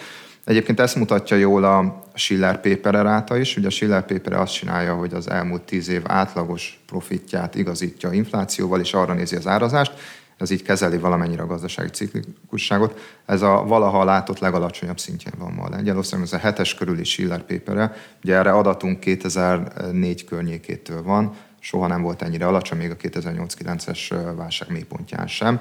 És globálisan is, a körbenézünk, ennél alacsonyabb Schiller paper egy-egy ilyen teljesen széteső országot leszámítva szerintem nincs. Még Törökország sem nagyon alacsonyabb ennél, ha nem is tudom, tehát ilyen kultúráltabb, vagy Európai Unió, vagy fejlett országokhoz közel álló országok között egyetlen ilyenről se tudok én. Azért hogy tegyük hozzá, hogy ez miért van egyébként, mert hogy egyébként a lengyel piac ugye amúgy sem forog olyan magas szorszon az elmúlt pár évben. Én szerintem ennek a magas állami szerepvállás az oka. Nagyon sok az energia és a bankpapír. Ezeket hagyományosan egyébként az elmúlt öt évben szerintem nem szerették a, a befektetők. És hát ugyan az energiacégek azok most egy részét kéne szeretni azok, akik ugye profitálhatnak a magas energiárakból, de hát ugye azt látjuk, hogy ezeknek a profitoknak egy jó részét elveszik. Tehát bonyolult most az energiacégekről külön beszélni. A bankoknál megértjük, hogy a gazdasági lassulás miatt van esés. Ugye mi a helyzet? Ilyen lengyel részvény pánik van. Mi mit csinálunk ilyenkor? Vásárolunk. Tehát ez a, ugye, mitől van a pánik, hogy mindenki adja és akkor a holdalapkezelő szemben áll vele. Ez, ez, ez olyan, ezt most azért mondom, mert ilyen real-time kommentáljuk, hogy épp mit csinálunk, tudod, mint a futballmeccsen. Egyébként real-time éppen esés van a lengyel piacon. Ma is? Ne Ma, ma, ma is, úgyhogy most tényleg most Szinte minden nap. minden nap esés van. Nem, ez, azt hiszem, ez a Week 20, ez saját devizában, tehát ez a 20 nagyvállalat Lengyelországban, ez mínusz 37 százalék idén. És azért mondtam, amíg dollárban néznék, akkor még a, zloty gyengülését a dollárral szemben hozzácsapnák, akkor gondolom már 50%-nál nagyobb esés lenne. És ebből a mínusz 37-ből vagy majdnem mínusz 20 az elmúlt három hétben jött össze. És ugye ilyenkor mindig megkérdezem, de sose válaszolok rá, hogy mitől fog megváltozni ez a viselkedés. Tehát, tehát elmúlt években is olcsó volt a lengyel piac, most egyre olcsóbb. Mi az, amitől ez el fog múlni? Miért, miért bízunk benne, hogy elmúlik, de általában elmúlik. Ugye valahogy az a tapasztalatunk. Igen, ugye egyrészt szerintem itt most az eséshez hozzáteszi rövid távon az, hogy láthatóan van egy nagy külföldi kitárazás Lengyelországból, lehet ötletelni, hogy mi az oka. Nyilván nem segít az se, hogy, hogy az Európai Unióval ők is hadakoznak, és, és ez a kérdés úgy tűnt egy-két hónapja, hogy már, már lezárt, vagy majdnem lezárt dolog volt, és ez most újra nyílt, tehát nem, úgy tűnik, hogy nem sikerült egyelőre megállapodniuk. Ez egy olyan dolog, ami szerintem azért idővel oldódni fog. Másrészt Ugye Lengyelország a legnagyobb, leglikvidebb tőzsde itt Közép-Kelet-Európába, és Közép-Kelet-Európa azért most eléggé büntetőpadon van a, a, az orosz háború miatt. Ugye itt van a határainknál a háború, ebben van egy pici geopolitikai kockázat is, főleg itt távolról nézve. Másrészt ugye azért ez a régió energiában jobban kitett Oroszországra, mint a világ többi része. Ezt is ugye világban tudják, vagy olvassák, és, és elég könnyű egy ilyen helyzetbe a külföldieknek úgy dönteni, hogy akkor inkább vonjunk ki pénzt a régióból, és a régióból akarnak kivonni pénzt. A legkönnyebben ezt Lengyelországból tudják megtenni, mert ez a legnagyobb, leglikvidebb piac. Tehát azt gondolom, hogy önmagában ez az eladási hullám, ez biztos, hogy egy idő után le fog csöndesedni, ez önmagában tud segíteni a piacnak egy kicsit megnyugodni, visszapattani, és utána pedig nyilván az lesz a kérdés, hogy a következő egy-két évben ténylegesen mekkora pofont kapott a gazdaság, kapott-e olyan nagyot, mint gondolják, vagy nem, vagy, és vagy átmeneti problémák lettek fölnagyítva, és ezek az átmeneti problémák csitulnak. Ugye Balázs mondta, hogy, hogy, hogy nagy probléma a lengyel piacon az állami ö, ö, cégek nagy súlya, és nagy probléma az is, hogy ezek ráadásul olyan szektorokban vannak, ugye az energia meg bank a két fő, amik most ebbe a válságba ugye nagyon belekerült a szabályozás keresztüzébe. És mindenhol jönnek az ötletek, hogy a bankoktól el kell venni az extra profitot, mert a magas kamatok miatt extra profit van, és az energiacégektől is el kell venni az extra profitot. És ugye ez, ez pont erről szól a lengyel piac, és hiszen ezek a nagy súlyúak. Ezért azt gondolom, hogy most itt a, úgymond a politikai kockázat, vagy az állami beavatkozás mértéke is elképesztően fontossá vált, és, és belekerült a reflektorfér közepébe. És ez is egy olyan dolog, ami azt gondolom, hogy még egy ilyen két éves horizonton oldódni fog, mert valószínűleg ez az energiaválság oldódik. Ugye beszéltetek ti is múlt héten arról, hogy ez a gáz dolog, ez most nagyon extrém, és nincs rá rövid megoldás, ugyanakkor közép-hosszú távon ez el fog tűnni. Ez a legvalószínűbb forgatókönyv. Másrészt ezzel párhuzamosan, hogyha az infláció is tud csitulni a világban, Lengyelországban a kamatok is lejjebb tudnak menni, akkor ez az úgymond extra profit, vagy, vagy, a, vagy a bankoknak az a fajta extra profitja, ami annak a kárán keletkezik, hogy közben a lakosságnak nagyon magasak lettek a kamatok, ez is oldódni fog. Tehát egyszerűen szerintem egy pár éves időhorizonton belül ezek az állami beavatkozási igények csökkenni fognak és visszábszorulnak. És de Zsolt, te milyen triggert vársz? Tehát ugye az van, hogy ezen a lengyel tőzsdén most rámentem erre a VIG 20-nak az árfolyamára, és akkor az látszik, hogy amikor most csak az elmúlt mondjuk 5-6 évet nézem, akkor amikor magasan volt, akkor 2500 körül volt az árfolyama, most alacsonyan van, most olyan 1400 körül van az árfolyama, és a Covid válságnak a mélypontján is kb. itt volt. És akkor az a kérdés, hogy egyébként, mert a Covid válságban ott mi volt a trigger? Oké, ott volt ugye, hogy a vakcina, de hogy igazából csak az volt, hogy elmennek a gondok. És kicsit rózsásabb lesz a kép a jövőre vonatkozóan. És szerintem most sem kell más. Én nem, nem, nem, nem, nem látom a triggert, meg egyébként azt sem látom, tehát amikor benne vagyunk a válság mélypontjából, akkor általában azért nagyon nehéz látni, hogy most holnap, holnap után, fél év múlva, hogy jövünk ki belőle, biztosan kivünk ki belőle. Nem látom a, a megoldást arra, hogy a gázár most hogyan lesz fél év múlva lentebb jóval, de hogy egyrészt ezek néha úgy maguktól oldódnak, nem maguktól oldódnak, csak nem látjuk inkább, úgy mondom, hogy nem látjuk a megoldást. Mi nem tudunk többet tenni, mint az, hogy hosszú távon azt gondoljuk, hogy valamikor jó lesz, és nem, és nem tudod elmagyarázni pontosan, hogy hogy fog megtörténni az emelkedés. És szerintem ezzel, ezzel nincs baj. De teljesen igazad van. Ugye a Covid-ban az volt a jó, hogy ott, ott nagyon jól tudtam, hogy mi a trigger, hogy igazából itt egy tiszta hülye hiszti van, ami úgyis meg fog oldódni. Itt, itt kevésbé látom. Tehát mégis ez a trigger, hogy a hiszti egy kicsit enyhül. Egyébként vicces ez, amit mondtál Tamás, hogy a leglikvidebb piac a régióban, és ezért azt adják, ha régiós baj van. Régen az OTP volt ez a papír. Az olyan tíz éve. Most is tud olyan lenni. E, igen, de most már nem az a leglikvidebb. Tehát akkor tényleg az volt, hogy a torony magasan a leglikvidebb papír a régióban, az az OTP volt, és azt adták, vették, hogyha a régiót kellett adni, venni. Most ezek szerint ez a lengyel piac. És még annyit hozzátennék, hogy nem azt várom egyébként, hogy ez a, mondhat, mondhatom ezeket az alacsony szorzókat, Schiller Pire, hogy ez az amerikai magasságba emelkedne nyilván, meg ezt Tomi se várja. Tehát nem ezt várjuk. Egyszerűen csak az van, hogyha kicsit javul a helyzet, és akkor ugye mondtam ezt a sávot, tehát könnyen lehet 40-50 százalék növekedés. Ez nem két hónap múlva fog valószínűleg megtörténni, hanem, hanem később, de hát azért, azért ez sokat számít. Pontosan így van, abszolút nem akarom azt a képet ö, ö, mutatni vagy vetíteni, hogy, hogy, hogy Lengyelország borzasztóan izgalmas, mert, mert, mert majd mindjárt olyan szorzói lesznek, mint az Egyesült Államoknak, és mennyit föl tud menni. Nem, Lengyel, a lengyel piac az, azok a vállalatok sokkal rosszabb vállalatok, mint, mint mondjuk nyugat-európai nagyvállalatok, vagy az amerikaiak soha nem is lesznek úgy árazva. Csak egyszerűen ezek a problémák, a rosszasága is most nagyon reflektorfénybe kerül, és bőven elég az, hogy ez a rosszaság egy kicsit kevésbé legyen reflektorfénybe, hogy meg legyen egy, egy jelentős emelkedés. Lehet rossz vállalatot venni, csak kellően olcsón kell. Így van. Egyébként ezt nem tudom meghúzni, nem meghúzni ezt a párhuzamot. Tehát hol vannak a problémák? Ugye te is Törökországgal állítottad párba, hogy most már, most már összeér a tíz éves teljesítmény a VIK meg a török indexnek, ugye? Az, ez a, igen, az elmúlt tíz évben euróban, osztalékokkal, tehát hogy most már olyan problémát kezdenek árazni Lengyelországon, mint ami Törökországban van. Miről, mi ennek a két országnak jellemzője, hogy az állam sokkal nagyobb funkciót lát el a gazdaságban, mint kéne neki. Melyik a harmadik ilyen ország? Magyarország. Na, ahol beavatkozik az államot, kész a baj. Ezt. Azért itt a párhuzamok is vannak, de sokkal több a különbözőség. De most ne nyissuk ki. Nem, ezt nem nyitjuk ki. Na, és van egy másik cikket, Tamás, ez is most jelent meg a a alablogon, holdblogon, így vásároljunk saját részvényt. Hogy, hogy kezdjük, Tamás? Akarod kezdeni? Kezdjem én? Mi legyen? Na, kezd nyugodtan. Szóval, hogy ugye mi ez a saját részvényvásárlás? Az, az gyakorlatilag ugye elméletben pont úgy kéne működnie, mint az osztalékfizetésnek, tehát egyszerűen pénz visszajutatása a, a a tulajdonosoknak, mégis egészen másképp kezelik ezt a vállalatok is, meg a befektetők is. Mi a nagy különbség?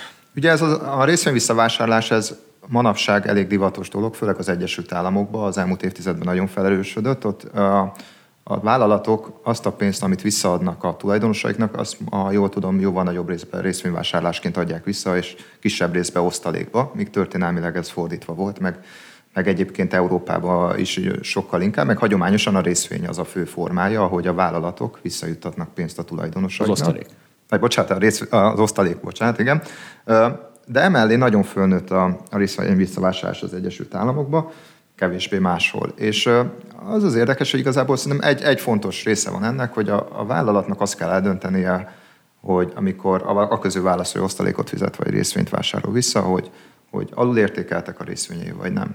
Ha nem, vagy nincs erről határozott véleménye, akkor, akkor egyértelműen osztalékot kell fizetni, ez a jó visszajuttatási forma. De ha az a helyzet van, hogy valamiért átmeneti problémák miatt nagyon nyomottá válik egy vállalat értékeltsége, és ezt belülről jól látják, mert meg tudják ítélni, és még a vállalatnak van egy szabad pénzügyi forrása, akkor sokkal jobb inkább osztalékfizetés helyett részvényt visszavásárolni, mert ezzel egyben értéket is teremtenek, olyan, mintha beruháznák maguk, vagy önmagukba a pénzüket, visszarakják a saját vállalkozásukba, csak sokkal olcsóbban, mint amit ér. És ami az érdekessége ennek, hogy ehhez képest, hogy egyértelműen azt a politikát kéne szerintem követni, hogy akkor vásárolunk vissza részvényt, ha olcsó, és erős meggyőző vannak amellett, hogy olcsó. Nem ez történik a piacokon. Ha megnézzük, hogy mikor vásárolnak sok részvényt vissza az amerikai vállalatok, akik most nagyon aktívan veszik vissza, általában minél magasabb az ár, nagyjából úgy annál többet vesznek vissza. Tehát pont az ellentétjét csinálják. És miért van ez? Szerintem alapvetően azért, mert sajnos nem ezt az elvet követik, hogy akkor vesznek vissza, amikor olcsó, hanem akkor vesznek vissza, amikor tudnak, meg amikor erre van bőven likviditásuk.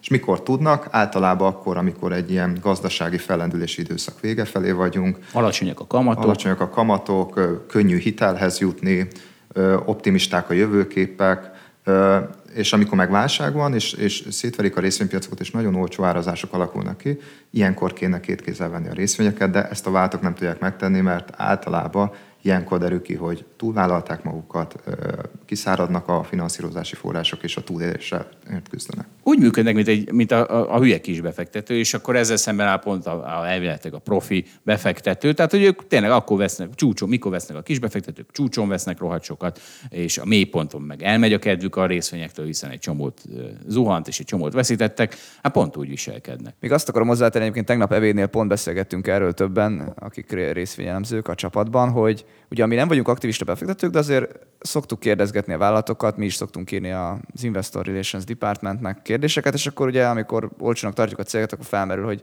és terveznek-e visszavásárolni részvényt.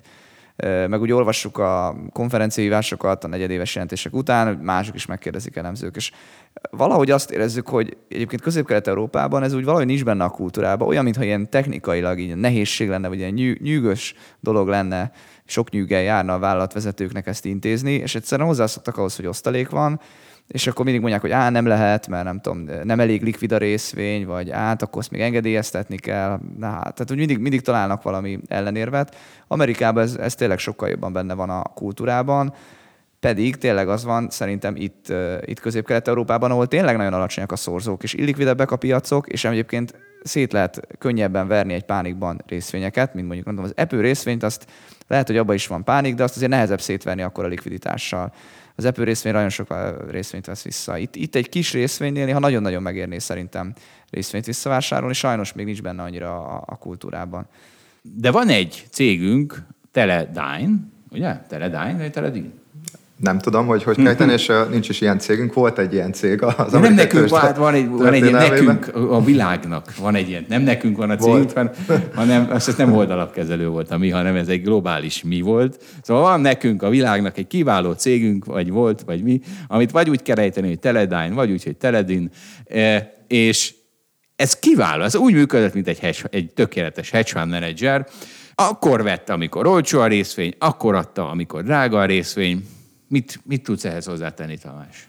De tényleg az volt a nagyon érdekes, ez egy nagy ipari amerikai konglomerátum volt, vagy eleinte nem is olyan nagy, mindenféle fém jellegű dolgokat szállított be mindenfelé, és azt csinálta, hogy a ha jól emlékszem, a 60-as években, amikor nagy ilyen konglomerátum boom volt, akkor, akkor neki is viszonylag magas árazása volt, és kihasználta ezt arra, hogy folyamatosan újabb és újabb felvásárlásosokat jelentett be, ahol a magas árazás miatt a, a drága részvényét használta a fizetési eszközként, és megvette az alacsonyabban árazó, árazott vállalatokat, ezáltal gyakorlatilag higította a részvényt, egyre több részvény lett, tehát úgymond folyamatosan eladott a piacon részvényt magasáron, majd jöttek a 70-es évek, összeomlottak a, a, az árazások, hirtelen kiszerettek az emberek ezekből a konglomerátumokból. Egyébként a tőzsdén is összeomlott az árazás, a, a vállalat értékeltség is borzasztóan leesett, és, de közben viszonylag jó cashflow termelt, és mit csinálta a tulajdonosa? Ezt az időszakot arra használta, hogy drasztikusan visszavásárolta a korábban kibocsájtott részvényeket. Azt hiszem a részvény darabszáma vagy a harmadára esett le, vagy így, így tudom, öt év távlatában tényleg a vállalat nagy részét nagyon nyomott árazás mellett ő visszavette. És ennek az lett az eredője, hogy ugye egy versenyző iparágban volt ez a vállalat, nem is volt domináns szereplő, nem volt nem, nem kellett volna extra megtérülésének lennie az alap üzletágának, de mégis, hogy annyira jól időzítette ezt az eladást meg a vételt, hogy összességében a befektetők borzasztóan jó hozamot realizáltak a részvényen a tőzsdéhez képest, független attól, hogy mondom, egy unalmas iparágban dolgozott, és az alapbiznisznek nem voltak extra monopól megtérülései. Azért, és, és mondta ez a CEO, hogy jaj, de jó, mert ugye a saját részvényeivel fizettek a felvásárlások során, és amikor leesett a saját részvénye, árfolyama is, az is esett 80%-ot, akkor azt mondta, hogy jaj, de jó, ez olyan, mintha ezekre a vásárlásokra 80% diszkontot kaptam volna. Ugye ez volt az ő nagy emelénye. Csak az a helyzet, hogy ezért tudott volna javítani ezen, mert hogyha nem a részvényeivel fizet, hanem a részvényeit eladja, IPO-z, tehát nem IPO-zik, hanem tehát kibocsát részvényeket, beáramlik egy csomó cash a cégbe, és megvárja az esést, és akkor vásárol. Mert ugye most az történt, hogy a, amit megvásárolta a saját részvényei fizetni, nyilván annak is az ára is leesett. Tehát azért tudta volna ezt még jobban csinálni. Utólag nagy hedge fund manager vagyok vissza. Ez így van, de ugye azt látni kell, hogy technikailag az, hogy a saját részvényeddel fizetsz, vagy először eladod a saját részvényedet pénzért a piacon, és abból veszed meg ugyanabban az időben, az ugye ugyanaz. De, de nem ugyanakkor mondod, veszed nem, nem ugyanakkor, te még azt is merítetted, hogy milyen jó lett volna, amikor a legolcsóbb volt akkor Így venni. Van. Valóban az nagyon jó lett volna. Tehát, hogy ez ezért általános igazság. Mindig akkor jó venni, amikor a legolcsóbb. Igen, ez, ez így még jobb lett volna. Még azt teszem, hogy azért se lett volna könnyű ezt egyébként így csinálni, mert ahhoz, hogy magas árazása legyen abban az időszakban, kellett az, hogy ő folyamatosan vásárolt föl magát, saját részvénye fizetve drágán, a megvett vállalatokat olcsón vette, és ez folyamatosan javította a vállalatnak a megtérülését, a profitjait, ami vonzóbbá tette a vállalatot, és ezért volt fönt az árazása. Értem. Ha nem csinálta volna a zsinórba ezeket a drága felvásárlásokat részvénye fizetve, akkor, akkor nem lett volna olyan vonzó maga a részvény se. Akkor ebbe bűvésztrükk is volt. Na hát akkor még, még nagyobb mágus ez a tele, Teledyne csávó. Na, hát miért nem követ, ja, igen, erről már volt szó, hogy miért nem követ, na jó, és és, na, és ennek van még egy ö, vetülete, amit beleírtál a cikkedbe, hogy igazából ezt akkor lehet megcsinálni, ha a tulajdonosok vezetik a céget, ugye? Mert különben nem. Mi a, mi a probléma? Igen, hát tulajdonképpen ugye van még egy hátulütő, tehát tök jó dolog, ha olcsó egy részvényt, ezt kihasználni arra, hogy a vállalat szabad forrásait befektessük a részvénybe, saját részvényeket vásárolva. Van egy hátulütője, ugye ez ugye erőforrás kiáramlás jelent a vállalattól, tehát elkölti azt a pénzét, amit egyébként használhatna növekedésre, beruházásokra, felvásárlásokra. És az a gond, hogy alapvetően, ha egy vállalatnak egy szórt tulajdonosi struktúrája van, és a, a, a menedzsment nem a tulajdonos, akkor ő nem feltétlenül érdekelt ebbe az egészbe, hiszen neki sokszor inkább az az első számú célja, hogy a vállalat nőjön, mert minél nagyobb vállalatot menedzsel, úgymond. Egyrészt sokan ebben mérik a sikerességet, hogy, hogy jó növekedés van, minél ezzel a hatalom is nő, és általában a fizetése is nő a menedzsmentnek, mert minél nagyobb egy vállalat, amit vezetnek, azzal valamennyire próbálják arányosítani a fizetésüket is, meg a fizetési igényüket is. Hát hiszen egy CEO van, de hogyha nő az egy CEO első profit, akkor a, akkor a, akkor a a fizetése is nőhet. Persze, meg hát ha megnézzük, nyilván a világban is így van, hogy minél nagyobb egy vállalat, átlagosan annál nagyobb a menedzsmentnek a fizetése. Tehát a menedzsment az egyáltalán nem biztos, hogy érdekelt a buybackbe, sőt, inkább a tapasztalat azt mutatja, hogy a menedzsment nem ebbe érdekelt, hanem inkább a felvásárlásokba, amik viszont jellemzően utólag kiderülnek, hogy nem annyira értékteremtőek a befektetők számára, mert jellemzően túlfizetnek, de, de arra jó, hogy nőjön a vállalat, és még fontosabb legyen a menedzser. A Vodafonnal ez nem így lesz, senki ne aggódjon, a Vodafonnal nem így lesz. Kicsit más sztori, de egyébként én azt akarom aláhozni, hogy azt hiszem lett akarjuk itt meghonosítani, vagy, vagy propagálni, hogy egy vállalatvezetőnek tényleg nem csak az a feladat egyrészt, hogy a profitot nézze, hogy mennyi, mert sokszor ugye az van, hogyha elegendőt ruházok be, akkor nyilván nőni fog a profit, de egyáltalán nem biztos, hogy ez megtérő lesz. A másik meg, hogy a vállalatvezetőnek ott kell lenni mindig a fejében, hogy melyik a jobb, ha keresem a befektetési lehetőséget a, a piacon, vagy egyébként simán csak megveszem a saját részvényemet. Ez mindig egy döntési pont, tehát akinek a cége a tőzsdén van, gyakorlatilag minden pillanatban döntést hoz erről, a mindennapokban is, még hogyha az emberek nem is így gondolkodnak, és ezzel értéket lehet teremteni, ha valaki ezt jól csinálja. Nyilván nem egyszerű, mert most itt úgy beszéltünk róla, hogy persze, hát amikor a fair alatt van, akkor kell ugye visszavásolni. Nem mindig olyan könnyű eldönteni egyébként, hogy hol van az a fair. Tehát mikor egyértelmű, hogy az már nagyon olcsó, vagy, vagy nem egyértelmű. Azt gondoljuk, hogy van ilyen extrém helyzetek, nem biztos, hogy egyértelműen könnyű ezeket meghatározni. Így van, szerintem a, a helyes részvényvisszavásárlási politika az, az úgy néz neki, hogy ritkán kell csinálni, és olyankor viszonylag nagy mértékben bátran. Ehelyett a vállalatok nagy része vagy soha nem csinálja, vagy beindít egy programot, és akkor öt éven át folyamatosan csinálja. Szerintem ennek nincs értelme. Az, hogy egy vállalat részvény alul értékelt a tőzsdén, ezt lehetnek különböző vélemények, de szerintem ritkán van az a helyzet, amikor nagyon durván alulértékelt egyértelműen, és átmenetinek tűnő dolgok miatt ilyenkor kell erőszakosan ezt az eszközt használni. Összekötve a két, két témát, a lengyel államnak jelenleg a lengyel tőzsde részvényeit kell vásárolnia. Na, valamit még szeretnénk hozzáfűzni ehhez? Nem. Akkor köszönjük szépen, Tamás. Köszönöm, hogy itt láttam. Szia. Sziasztok. Szia. Na, hát akkor Tamás után bélizezzünk egy kicsit. Ez is egy olyan rész, amiből más fog meggazdagodni. De nem baj, van az a szabály, hogy a, aki meggazdagodik, az a remek ötleteimből annak a holdbit alapba kell pakolni a pénzét, majd ha egyszer tudja. Iszol te Béliz, Balázs? Általában nem. Miért? Női ital, mi? Na nem, na képzeld, nekem is van egy sztori erről, és pont az, amiről beszélgetni akarsz. Valamikor, nem tudom, 20 pár évesen voltam egy buliban, és ugyanez ment, hogy hogy Kurva hát ciki. nem szabad bériszteni, stb. És én gondoltam, hogy nem, a legférfiasabb dolog felvállalni azt, hogy te neked nem kell a hagyományos férfi értékeket mutogatnod, vagy arra rájátszani. Úgyhogy láttam, hogy minden kemény csávú unikumot meg pálinkát iszik, de én mondtam, hogy én a béliszt iszom, mert felvállalom, hogy azt szeretem. Én, én, én, én ha, ha valamit iszok, akkor Baileys szoktam inni, vagy Bacardi Breezert. Szerintem az úgy vetekszik a Baileys. Baileys. Azt nem szoktam, lehet még sose ittam. Mert női ital. Na és...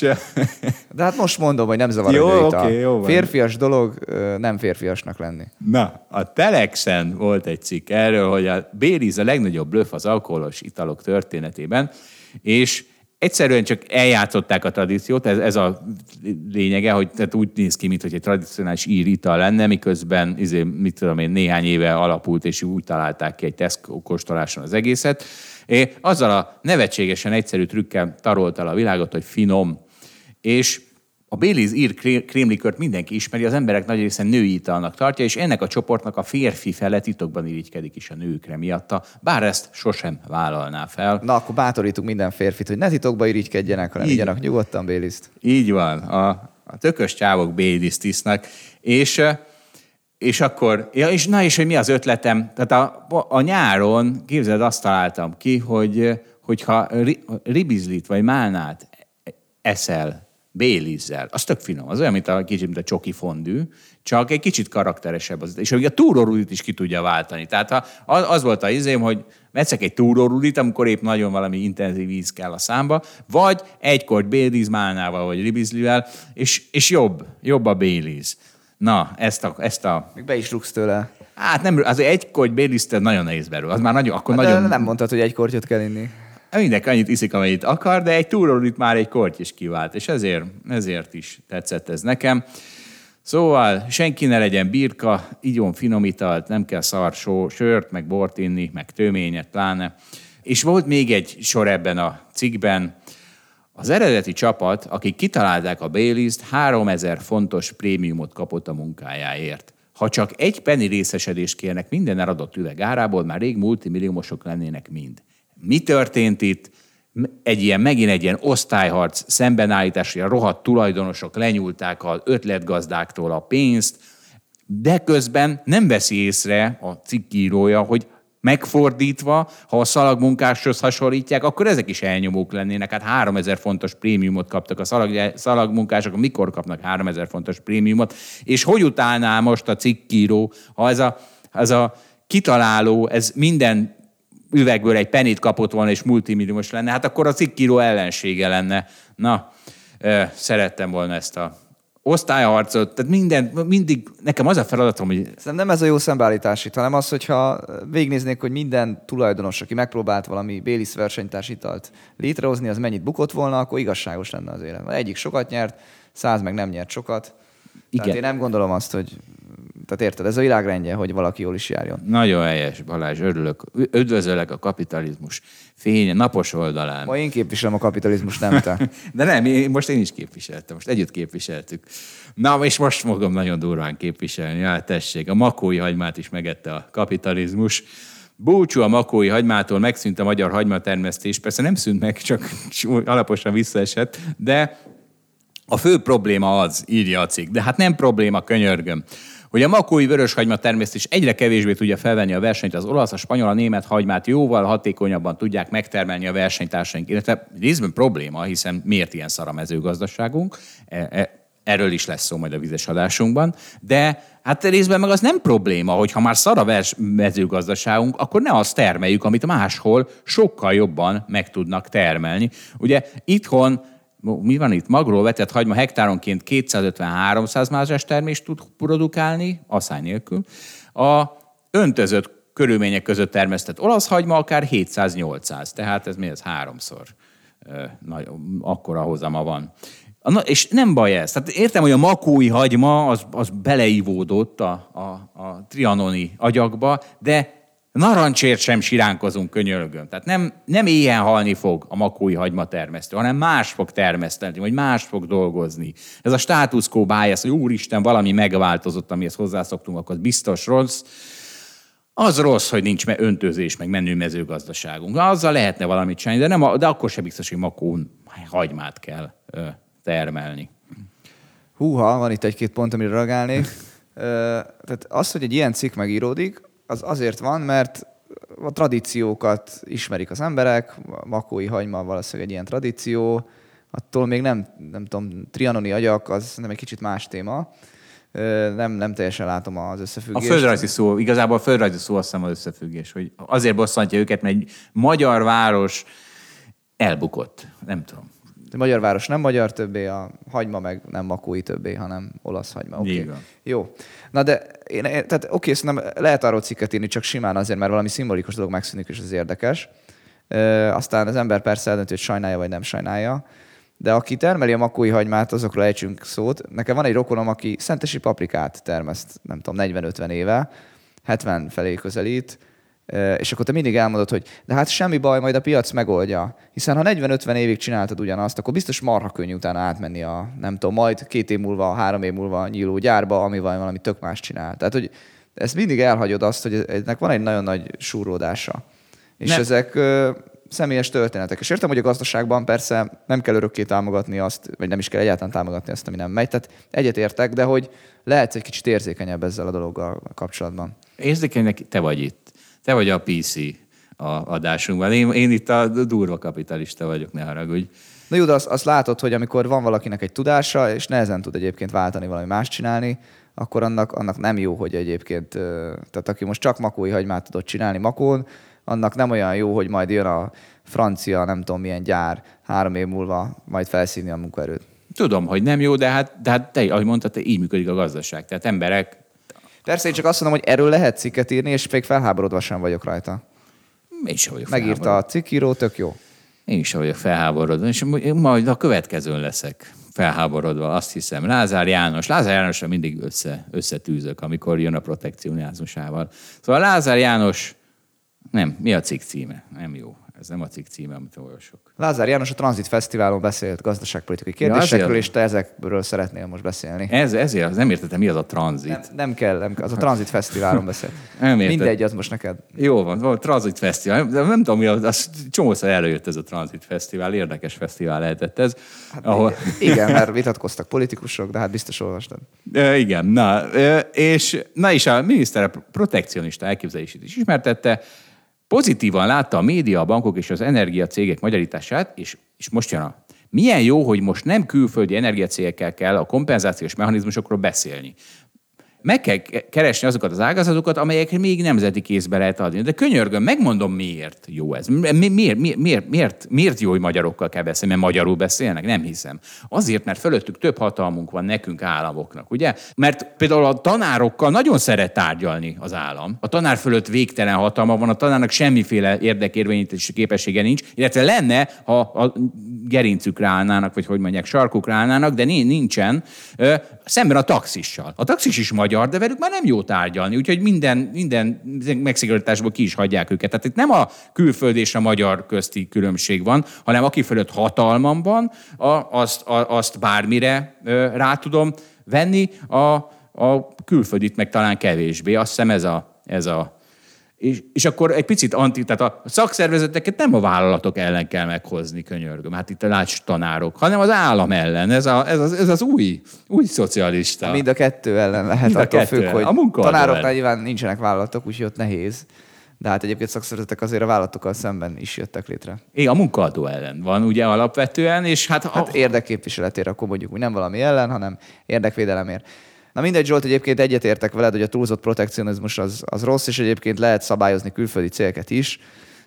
Nem mennék most bele, mert most pontosan egyébként nem is értünk hozzá, másrészt meg most itt külön kéne akkor beszélni energiacégekről, meg legutóbb, amikor Lázár Jánosról beszéltél, akkor gondolom, hogy a kiskereskedelemről beszéltél. Arról most is fogok. ne, ne aggódj azért, most is fogok, mert az is elhangzott, ezt mondta, jó példaként írta le a dohányipar átalakítását. Te úristen! Magyarországon két és fél milliárd ember dohányzik. Évente ezer milliárd forintot szívnak el. Száz milliárd az árése. Ez marad magyar trafikosoknál. Az építőiparban is ilyen politikai kell, meg magyar vállalkozóknak kell kedvezni. És ez tényleg, ezt, ha elolvasod, akkor, akkor, akkor úgy nagyon nehéz belekötni. Nagyon végig kell gondolni, hogy hol hibázik ez az érvelés, és tessék meg. Hát mondjuk el, tehát hogy például, ha nem magyar kézben lenne, akkor nagyobb lenne a verseny, és lehet, hogy egyszerűen olcsóbban működnének ezek a trafikok. Tehát ugyan vinnének ki profitot az országból, de egyébként a fogyasztók meg többet nyernének, mert... A magyar a, fogyasztók? A magyar fogyasztók többet nyernének, mert egyébként olcsóbb lenne a, a szolgáltatás. Egész Azért pont... más dolog, bocs, hogy a dohányban most megint az van, hogy azért nem akarok belemenni, nem is értek hozzá, de ugye ott a, nyilván az adó miatt olyan magasak a dohányárak nagy részt.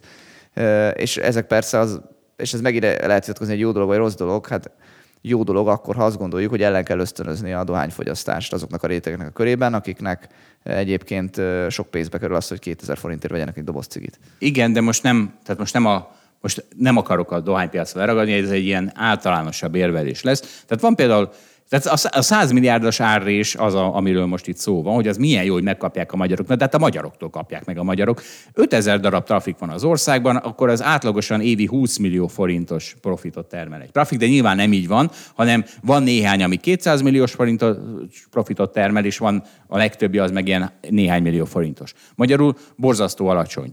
Csak ez ezt a magyarok fizetik ki, ezt a 100 milliárdot, ami plusz, a plusz energiával, hogy egy nemzeti dohánygyárba kell elmenned, vagy milyen dohányboltba kell elmenned, meg plusz, pénz, plusz pénzzel, hiszen többe kerül. Mert mennyivel olcsóbb... Lehet, ha külföldiek hitelek, nagyobb lenne a verseny, nem is lenne ekkora profit. Hát akkor ott kapnád a Tesco-ban, meg az Aldi-ban, meg a Lidl-be, érted? Tehát nem kell külön elmenne, érted? Nem kell külön bolthálózatot föntartanod, és ezért aztán sokkal olcsóbb lesz az egész terjesztés, és és akkor elég abba belegondolni, hogy még jobban általánosítsak, hogy vajon az erőforrások olcsóbb beszerzése, és most ne a cigiről beszéljünk, nyilván most, ez, most egy cigi, a cigi az egy szar, tehát az, az, az, nekem sincs gondom, hogy jól megbüntessük azt, aki cigarettázik a saját érdekében. Szóval, hogy vajon az erőforrások olcsóbb beszerzésének képessége hátráltatja a gazdaságunkat, mert ugye erről van szó, tehát onnantól kezdve, hogy nem egy nemzeti saját bolthálózaton keresztül osztod el, ez az egész olcsóbb lesz.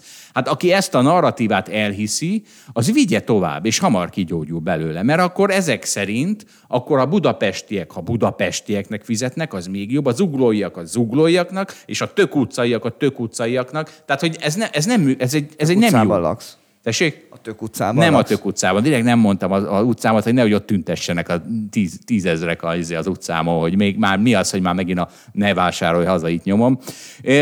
És, és akkor így gyorsan visszajutunk az önellátó gazdaságba, ami könnyű belátni, hogy a szegénységhez vezető út. A magyar export a GDP közel 90%-át éri el. Magyarul, ha mindenhol mindenki hazait vásárolna, akkor mindenki mindenhol szegényebb lenne. Miről szól ez? Csökkentsük a gazdaságunk erőforrásainak számát, hiszen most az egész világ Magyarországnak dolgozik. A protekcionista vagy, akkor nem fog az egész világ Magyarországnak dolgozni. A globalizáció az a gazdaságon kiterjesztése kereskedelem útján nagyobb specializációs és méretgazdasági előnyöket jelent. Igen, a... de, hogy, de hogy értsük is, hogy szerintem mitől lehet jó, ha valami nemzeti, és most tegyük félre a Lázár Jánosnak a mondásait, az nekem az, hogy amikor van két hasonló cég, akkor, és mindenben ugyanolyan, akkor jobban örülök, ha a magyar az, ami sikeres. És ezt elfogadhatott Zsolt, hogy, hogy vannak ilyen emberek, akik ezt gondolják. Ez nem azt jelenti egyébként, hogy tehát ez nem túlzott protekcionizmushoz vezet, hogyha valakinek vannak ilyen érzései. De te még ezt a foci csapatokra is hiszed, még nem gyógyulták ki abból, hogy van két tök ugyanolyan foci csapat, és örülsz, ha a magyar nyer. Így, így van, nem gyógyultam ki belőle. Lehet, hogy nem is fog soha. Ne, nem, figyelj, még nem, ülsz, nem ültél eleget a izében. Na figyelj, hát ezt mondjuk már be. Viktor megy a partizánba, Zsidai Viktor, ugye, kollégánk. Ide is szokott jönni, és nem értem, hogy miért nem ide jön a partizánba. Tudom, amikor Cristiano Ronaldo elment a a Real Madridba, akkor valaki írta magyarul a Facebook oldalára, és a nagy, nagy Gellert kapott a nemzeti médiában, hogy miért a, a Miért a Bizbasz spanyol ligába megy, miért nem az NB1-be? Na hát Viktor, hát miért a Partizánban mész, miért nem a Hold After Hours-ba? Na mindegy, jön még. Ide is jön. Hát, hát jön ide is, tudom, csak most viccelődök, na hát ne szórakozzál. Na tessék, itt van még egy vicc, ezt is Londonban gyűjtöttem. Van ott egy emlékmű, a Animals in War emlékmű, itt, itt volt az az intermezzo, ez ahhoz közel van, ahol a piknikezőket fejbe rúgtam egy magas labdával, és te, teljesen felháborodtam ezen a mementón, hogy a szegény állatokat, hogy ö, ö, mm, az... Elvitték a háborúba, első világháborúba, elvitték... nem, akkor még ott lovak voltak sokan. Igen, a másikba is vitték szerintem, itt még elefánt is van.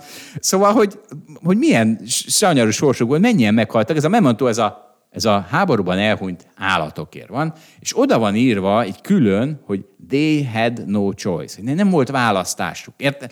Miért? A férfiaknak volt választásuk? Hát, persze. Hogy? hogy mi, mi persze? Szavazhattak egy kormányra, aki eldönthette, hogy háborúba megye, vagy nem. Hát teljesen lefagytam ettől. nem mindig volt. Hát, jött, ha jött, jött Németország, akkor nem, volt, nem biztos, hogy egyszerű volt azt mondani, hogy egyébként nem megyek háborúba, de több, több választási lehetősége van annak a férfinak, mint az állatnak. Igen, van olyan férfi, akinek szintén nem volt választás. Egyetértek. So, sokaknak nem volt itt megint egy ilyen mesterséges szembenállítás van, hogy a szegény elnyomott állatok és, és, a, szeg, és a rohadt elnyomó hát férfiak. Az állatok is el voltak nyomva. De a férfiak is el voltak nyomva. A férfiak egy kicsit kevésbé.